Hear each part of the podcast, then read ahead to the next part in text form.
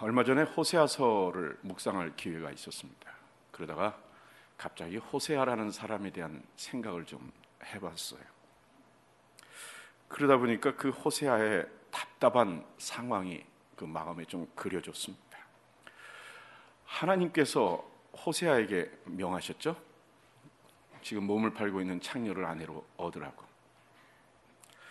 개과천선에서 이제 새로운 삶을 살려고 하는 여자를 아내로 얻은 게 아니라 지금 자기 몸을 팔고 있는 그 여자를 아내로 얻으라고 말씀을 하십니다.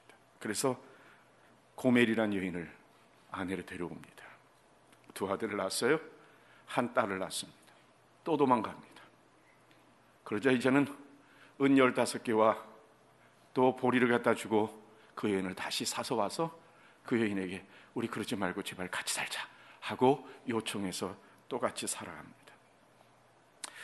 하나님께서 명하신 것이죠. 이스라엘의 회개를 위해서 하나님께서 그렇게 하라고 이 호세아에게 말씀하신 거예요.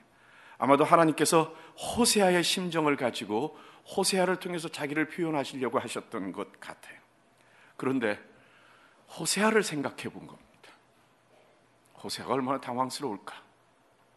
그 마음에 얼마나 갑갑함이 있었을까 하는 생각을 해 봤습니다.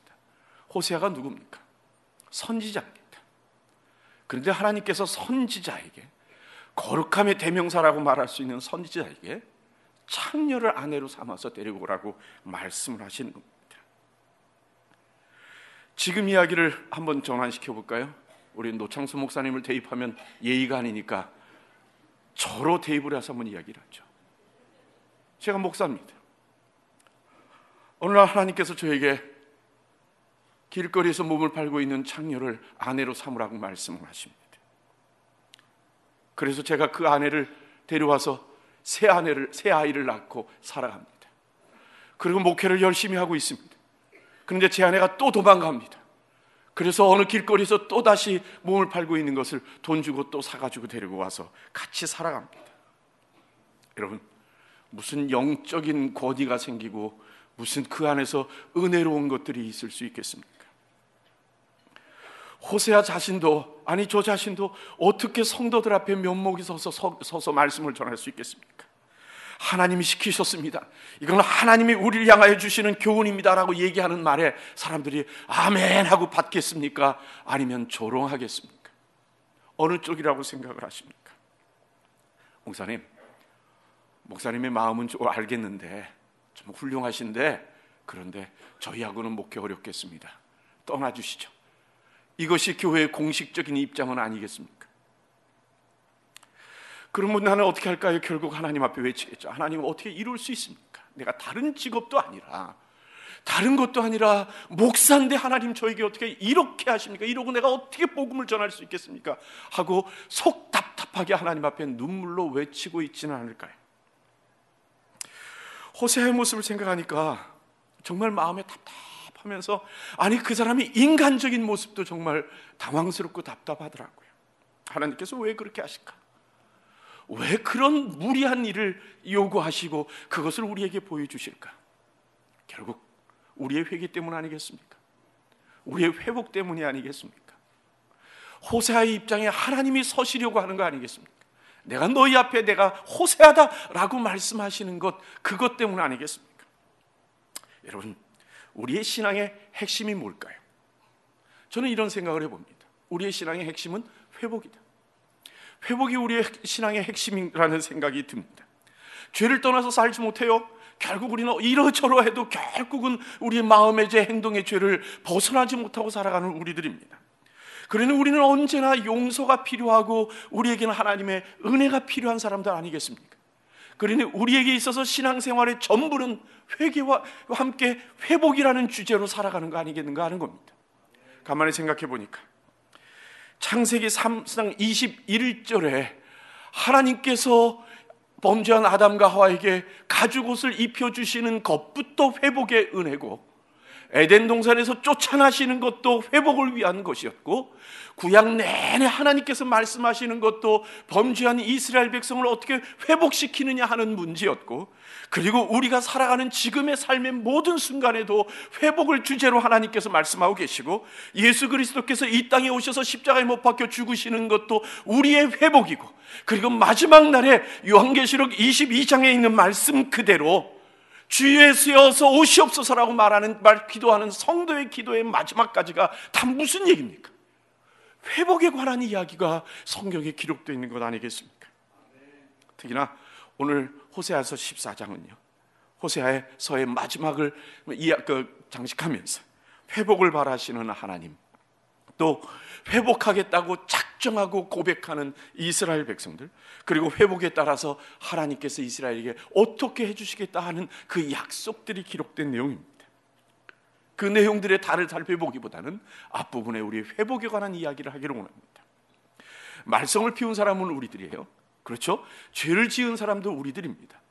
그런데 우리들은 그 말썽 피운 곳에 고집하려고 하고 죄 지은 것을 떠나지 아니하고 우리 스스로 주저앉아 있는 곳에서 일어나고 싶지 않아 하는데 하나님께서 오셔서 하나님이 우리를 위하여 호소하고 계시는 그 모습이 우리의 우리와 하나님과의 관계의 모습입니다.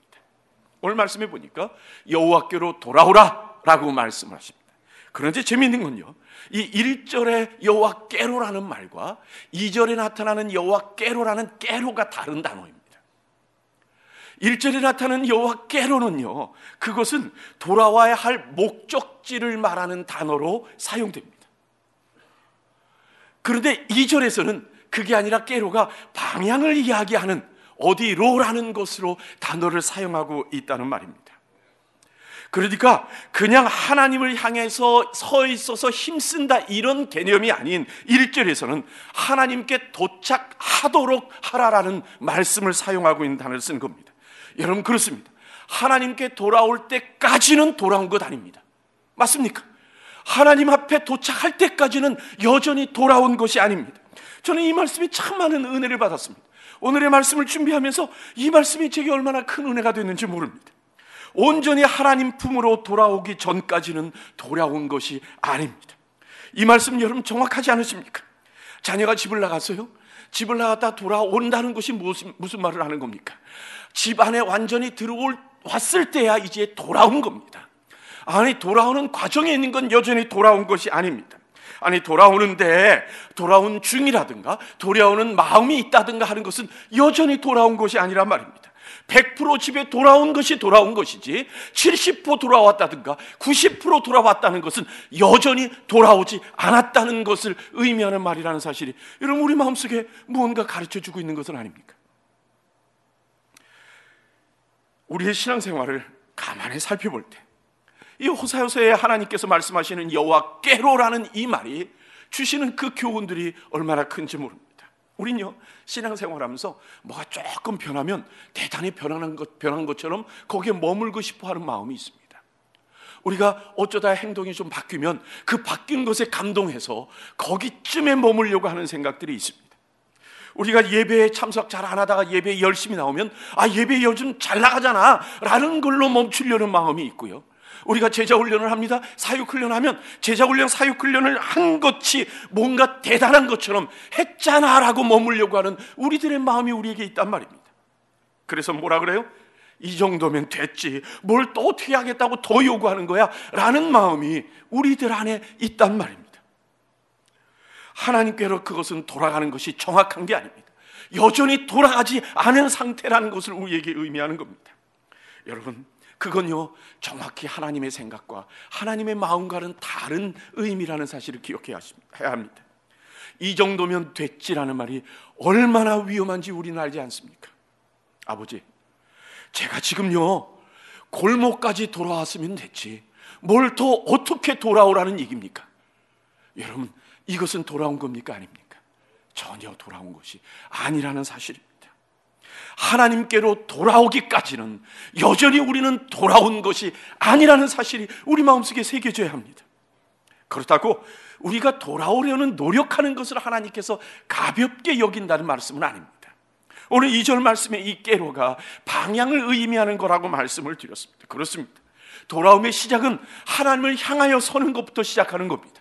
그래서 그 하나님께 서서 내가 돌아가겠다고 선언하는 것으로부터 내가 이렇게 하겠습니다 하고 하나님을 향하여 방향을 바꾸는 것로부터 시작하는 것은 분명한 사실입니다. 돌아가면 행동이지만요. 행동 이전에 우리가 돌아가겠다고 하는 선언이 우리에게 필요한 겁니다. 아마도 우리가 이렇게 특별 새벽 기도회를 통해서 모여서 다시 일어나 걷게 하소서라고 우리가 모여 있는 것은 이제 하나님께로 다시 돌아가겠습니다라고 하는 우리의 행동 이전에 선언을 위하고 각오를 위해서 이렇게 모인 것이라고 믿습니다. 아무리 그 우리가 행동을 선택한다 하더라도요. 먼저 우리 마음속에 각오가 서는 것이 이게 순서일 겁니다. 만약에 우리 마음속에 돌아가고자 하는 각오가 없이 선언이 없이 그냥 행동으로 그냥 옮겨지는 것은 어쩌면 우리에게 있어서 습관일지도 모르고 마음에도 없는 선택일지도 모를 수 있습니다. 누가 보면 15장에 18절 19절 말씀에 보면 이 탕자 이야기가 나오는데 그 탕자가 아버지께로 돌아가기 전에 했던 것이 무엇입니까? 아버지께로 내가 돌아가리라 하고 작정하는 그 모습이 나타납니다. 내 아버지께는 먹을 것이 많도다. 종들도 많다. 그러나 아버지가 나를 종으로 쓴다 하더라도 내가 아버지께로 돌아가리라 하는 그 마음의 각오, 아버지의 있는 곳을 향한 그 마음의 결단이 먼저 이루어지고 나서 그가 발을 옮긴 것을 보게 된단 말입니다. 여러분, 그럼 우리가 무엇을 하나님께 결심하고 각오해야 되겠습니까? 오늘 말씀해 보니까 그동안 우리가 행했던 모든 불의로부터 벗어나겠습니다라고 하는 마음의 각오를 이 호세아서에서 말씀하고 있습니다.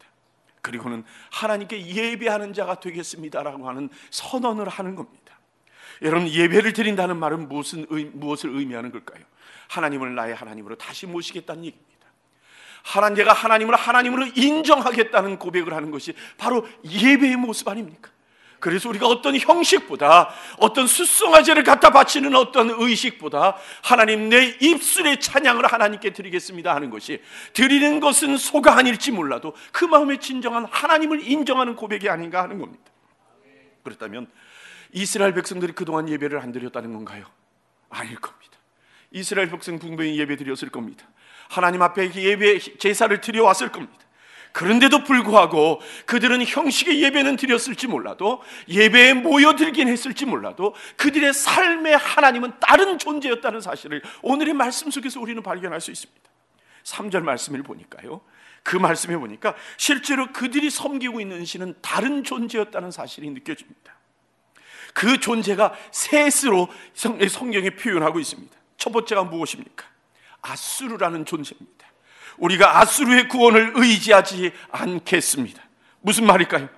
하나님이 못 믿어워서 삶의 순간순간에 하나님을 의지하기보다는 외부의 다른 어떤 힘을 의지해왔던 그것을 의미하는 것일 겁니다. 누군가 힘이 있는 사람을 아니면 누군가 능력 있는 사람을 어떤 누군가 능력 있는 단체나 아니면 외부의 능력을 의지해서 우리가 신앙생활을 하려는 것이 우리에게 있지는 않은가 하는 생각을 해봐야 합니다.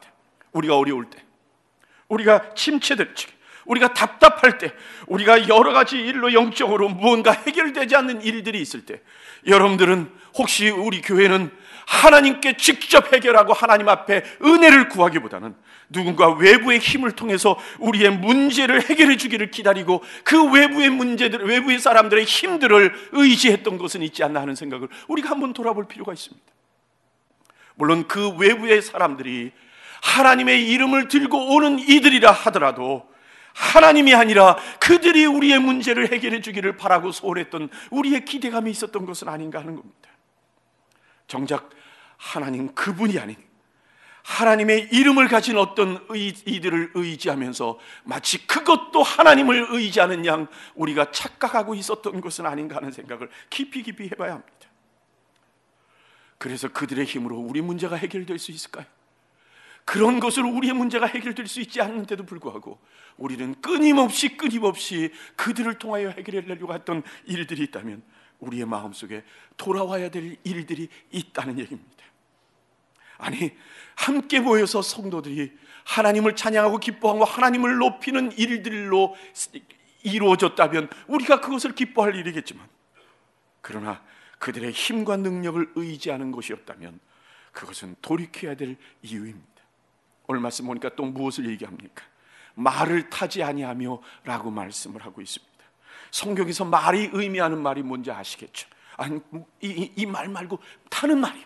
이것이 의미하는 말이 뭔지는 아시지 않습니까? 군사력이고 자기 자신의 힘을 자랑하는 것이고 가진 것을 자랑하는 것이 성경이 말하는 이 말의 의미입니다. 그래서 하나님께서는 우리에게 요구하시기를 전쟁에 나가서 이겼다 하더라도 말들을 전리품으로 갖고 오게 되면 어떻게 하라고요? 뒷발에 힘줄을 다 끊으라고 하시지 않습니까? 농사를 위해서는 사용할 수 있어도 전쟁을 위해서는 사용하지 못하도록 만들지 않습니까? 애굽으로 말을 사러 가지 말라고 하나님께서 경고하시지 않습니까? 왜요? 말들이 많다 보면 전쟁에 대한 충동이 생길 수 있습니다. 말들이 많다 보면 전쟁이 일어나도 하나님을 의지하기보다는 우리들이 갖고 있는 힘을 의지하며 하나님께 엎드려 기도하지 않을 가능성이 우리들에게 있기 때문에 그렇습니다. 혹시 우리가 가진 힘이 자랑스러우십니까? 내가 가진 재물이나 내 학벌이나 또는 내 직업이나 내 사업체가 그리고 내 가진 어떤 것들이 그 내가 하나님께 기도하지 않아도 될 만큼 만족스럽게 갖고 있는 것들이 있는 것은 아닙니까? 혹시 우리 교회가 우리 교회 크기가 우리를 만족스럽게 만들고 있는 것은 아닙니까? 우리 교회 예산이 우리를 안전하다고 생각하게 만들고 있었던 것은 아닙니까? 미국 중부의 어떤 소도시에 있는 목사님을 만난 적이 있습니다. 그 목사님과 말씀을 나눈 중에 그분이 갑자기 어깨를 조아리고 이러면서 앉아가지고 하는 얘기가 저희 교회는요 지역에 한인이 얼마 안 돼서 교회가 작습니다. 이러고 아주 초라한 모습처럼 이야기를 하시더라고요. 그래서 기분에게 뭐라고 얘기해야 되나 하고 고민하고 있는데 하나님께서 지혜를 주셨어요. 그래서 그분에게 그런 얘기를 했습니다. 질문을 했어요. 지역에 한인이 몇 명이나 되세요? 그러고 물어봤어요. 그리고 성도들이 몇 명이나 되세요? 라고 질문을 했습니다. 목사님 대답하셨겠죠? 그래서 제가 그 목사님께 그랬어요. 참 놀랍네요. 어떻게 한 지역에 20%나 되는 한인들이 성도세요? 그리고 제가 답을 드렸습니다. 그러면서 뭐라 그러냐면 저는 4%밖에 안 되는데. 여러분 4%가 큰 교회입니까? 20%가 큰 교회입니까? 숫자가 중요한 게 아니겠죠? 어쩌면 교회의 크기는 퍼센테지인지 모릅니다. 교회의 크기는 그 지역에 영향력을 미치는 그 크기는 숫자보다는 퍼센테지가 더 높은 것일지도 모릅니다. 아니요. 아니요. 교회 크기는 결코 그거는 아니죠. 숫자로 셀 수 있는 것 자체가 어리석은 문제라는 것은 우리 모두가 다 알고 있습니다. 우리 마음에 하나님 외에 만족을 주는 것이 있다면 그 모든 것은 다 우상 숭배일 수밖에 없다는 것을 우리가 인정해야 합니다. 여호와께 돌아오기 위하여 가진 것을 의지하는 나의 마음, 내가 가진 것들에 내 마음을 두려는 마음에서부터 돌이켜야 됨을 우리에게 오늘 하나님은 말씀하고 계십니다. 세 번째로 오늘 우리에게 돌아오라는 말씀을 하시면서 무엇을 이야기하고 고백하고 있죠? 이스라엘은 뭐라고 표현하냐면요. 하나님 다시는 우리 손으로 지은 것을 향하여 너희는 우리의 신이라 하지 않겠습니다. 라고 고백하고 있습니다. 이사야서 44장 15절부터 17절 말씀에 보면 이런 이야기가 나타납니다. 사람이 산에 가서 나무를 베옵니다. 그리고 뗄감으로 사용을 합니다. 그래서 어느 중간을 뚝 자르더니 모양을 조각을 깎더니 그래서 어떤 모양을 만들건 그를 그 나무를 갑자기 신이라고 섬긴다라고 이 어리석은 놈들하고 하나님께서 책망하는 모습들이 나타납니다. 여러분 얼마나 우스꽝스럽습니까? 만물의 영장이라고 스스로 자랑스럽게 생각하는 인간이 불때 뗄감으로 쓰던 나무 하나 어떤 모양으로 조각을 파더니 갑자기 그 나무에게 그 조각에게 신이라고 절을 하는 이 모습이 얼마나 우스꽝스럽습니까? 근데 사람들은 그 일에 대해서 무척 심각합니다. 로마서 1장 21절 말씀해 보니까요. 뭐라고 책망하시냐면 사람은요 썩어질 사람들과 짐승과 버러지 형상으로 우상을 만들어 섬긴다라고 책망을 하십니다. 우리의 손으로 지은 것을 신으로 삼는 것 정말 어리석은 일입니다. 그런데도 어느 순간 우리는 그 올무에 빠져서 신앙생활에 헛발질을 할 때가 있습니다. 여러분 혹시 우리가 벌어온 재물을 숭상하지 않습니까? 혹시 우리가 공부해서 내 올려놓은 우리가 수고한 결과들을 갑자기 신으로 섬기는 건 아닙니까? 우리의 정치적 이념이 우리의 신은 아닙니까? 우리가 속한 그 조직이 우리의 숭배의 대상은 아닙니까? 혹시 우리가 속한 이 교회가 은근하게 우리의 숭배의 대상은 아닙니까? 혹시 좋은 교회를 만들려고 세워놓은 제도나 우리들의 법이나 우리들의 목회 조직이나 또는 비전이 우리들의 숭배의 대상은 아닙니까? 여러분의 교회나 우리 교회는 제자 훈련이 생명력입니다. 그런데 어느 순간에 이 제자 훈련이 지금까지 성장하게 해주었다는 것 때문에 제자 훈련만 잘하면 우리는 앞으로도 성장할 수 있어라는 그런 생각으로 혹시 제자 훈련을 섬기고 있는 우리들은 아닙니까? 우리 자신들이 이루어 놓은 것, 지금까지 열매가 있었다 하더라도 우리가 지금까지 해놓은 그것들을 우리가 믿으면서 정작 하나님은 우리가 외면하고 있는 것은 아닙니까? 우리는 자주 외칩니다. 하나님 외에 다른 것을 의지하는 것이 우상숭배라고. 이런 것은 정작 우리가 하고 있는 제자훈련의 정신이 아님을 우리가 분명히 알고 있습니다. 여러분, 우리가 하나님께로 돌아가는 길에 우리를 멈추어 서게 하는 것이 무엇이 있는가를 한번 돌아봐야 합니다. 더 돌아가지 않아도 돼 라고 우리에게 안정감을 줄 수 있는 것이 무엇인가를 찾아내야 합니다. 그것이 아무리 좋아도 그것이 지금까지 아무리 많은 열매를 맺게 만들었다 하더라도 우리가 하나님께 돌아가는 길에 우리를 안정감을 주어 머물게 하는 것이 있다면 그렇다면 여전히 우리를 돌아가지 못하게 하는 우리들의 걸림돌이라는 사실을 기억해야 합니다. 사절 말씀해 보니까 그것도 우리가 고침을 받아야 한다라고 하나님께서 말씀을 하십니다. 온전히 하나님께 돌아가야 될 우리들의 발목을 잡고 있는 쇠사슬 같은 것이 무엇이 있을까요? 아니, 우리에게 유익을 주는 것들이었다면 여러분 버리지 마십시오. 우리에게 그동안 유익을 주었던 것들을 우리가 모른 척 하지 마십시오. 그건 그냥 장작으로 떼면 됩니다. 아니, 우리가 섬겼다면 섬긴 것을 중단하고 그걸 내 목적인 아구기에 집어넣어서 불쏘시개로 삼으면 되는 것이지 버릴 이유는 없습니다. 우리의 마음에 그것을 의지하려는 마음을 끊어내 그 목적대로 사용하는 것이 우리들에게 필요한 것을 우리가 기억해야 합니다. 그 어떤 것도 우리와 하나님 사이에 서 있는 것이 있어서는 안 됩니다. 그 어떤 것도 우리가 하나님께 돌아가는 그 일에 방해가 되고 멈칫거리게 만드는 것이 있어서는 결코 안 됩니다. 그 어떤 것이 자랑스러운 것이 있다 하더라도 아니 그것을 돌이킬 때 우리가 부끄러움이 있다 하더라도 그 어떤 자존심이나 그 어떤 손해가 우리들에게 나타난다 하더라도 마음 없이 돌아오기를 그, 마음에 걸림 없이 돌아오기를 외치시는 그 하나님의 음성을 우리가 이 시간 들어야 될 필요가 있습니다. 저희 집에 두 아이가 있습니다. 그 중에 둘째 아이가 아들인데 이 아들의 이 성격과 모습을 보면서 제가 느낀 점들이 좀 있었습니다. 이 아이는요 잘못을 하면 그래서 이렇게 혼을 내잖아요. 그러면요 아니 아이가 잘못해서 혼났으면 아마 한두 시간 정도 아니면 하루라도 좀 시무룩해서 뭔가 이, 이 돌이키는 마음이라도 좀 보이고 그리고 반성하는 모습이라도 좀 있어야 되는 거 아닙니까? 그래서 모여서 밥 먹자 그러면 앉아가지고 이렇게 조용히 있으면서 먹으면서 뭔가 생각하는 표정이라도 좀 좋겠는데 한 시간 돼도 안 돼가지고 와가지고 내가 앉아있는 옆에 앉아서 아빠 아빠 아빠 이러고 뭉갭니다. 어느 때는 화가 나. 얘가 도대체 잘못한 걸 느끼기라도 하는 거야? 라고 화까지 나는데 어느 순간엔 갑자기 생각하니까 그런 그 아이가 고맙더라고요. 아니 생각해 보십시오. 만일 반성한다고 방에 들어가서 며칠씩 안 나와 보십시오. 어, 이거 더 근심입니다. 아니 고, 고집 피우면서 부모를 아는 척도 안 하고 아침에 일찍 집에 나가버리고 우리 잘 적에 밤늦게 돌아오는 것을 계속한다고 생각해 보십시오. 그게 반성한다고 해도 부모 마음에 편할 수 있겠습니까? 아니 그렇지 않습니다. 스스로 아버지하고 멀어지는 그 관계의 감정이 그 마음이 아픈 겁니다.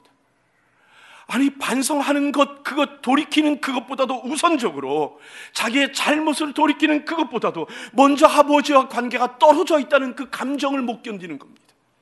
그래서 그 감정을 회복하고자 찾아와서 뭉개면서 아빠 하고 얘기하는 그 모습이 생각해 보니까 너무 감사하고 그리고 생각해 보니까 그게 우리들이 하나님 앞에 가져야 될 모습은 아닌가 하는 생각을 해보는 겁니다.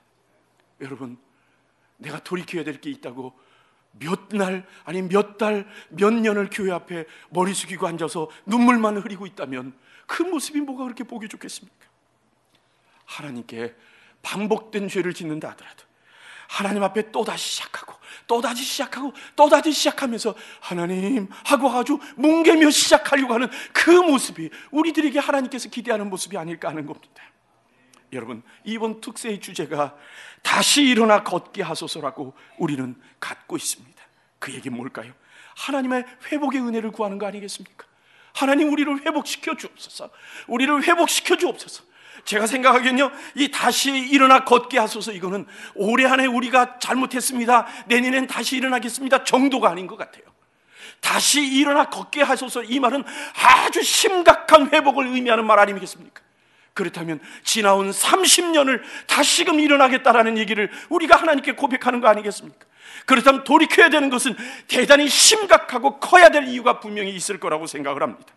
그러지 않았으면 이 말을 써서는 안 되는 거죠.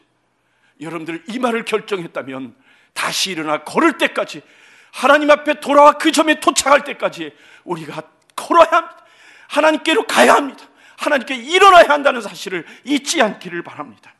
이제 하나님의 품 안에 온전하게 도착할 때까지 하나님, 하나님을 향하여 다시금 일어나 걷기를 바라는 우리의 마음이 되기를 원합니다. 우리가 외쳐야 될 것이 있습니다. 하나님, 내가 아수르를 의지하지 않겠습니다. 하나님, 내가 이룬 이 말을 타지 않겠습니다. 하나님, 내가 내 손으로 지은 것들을 신이라 섬기지 않겠습니다 하는 우리의 마음의 고백이 있어야 합니다. 내가 가진 것도, 내가 가진 힘도, 그리고 내가 이룬 어떠한 열매가 증명된 것들이라 하더라도 이곳까지 인도한 우리의 어떤 제도나 모든 것이라 하더라도 하나님과 우리 사이를 가로막는 것, 대신하는 것이 있다면 결코 그것을 용납하지 않으려는 우리의 각오가 이 아침에 있기를 원합니다. 여호와께로 돌아오라. 여호와께로 돌아오라. 오늘 이 순간 부르시는 하나님의 음성이 이 아침에 특세로 모인 여러분들에게 들려지기를 바라고 그래서 다시 일어나 걸을 수 있는 여러분의 교회가 되기를 진정으로 소원합니다. 우리 같이 한번 기도하겠습니다.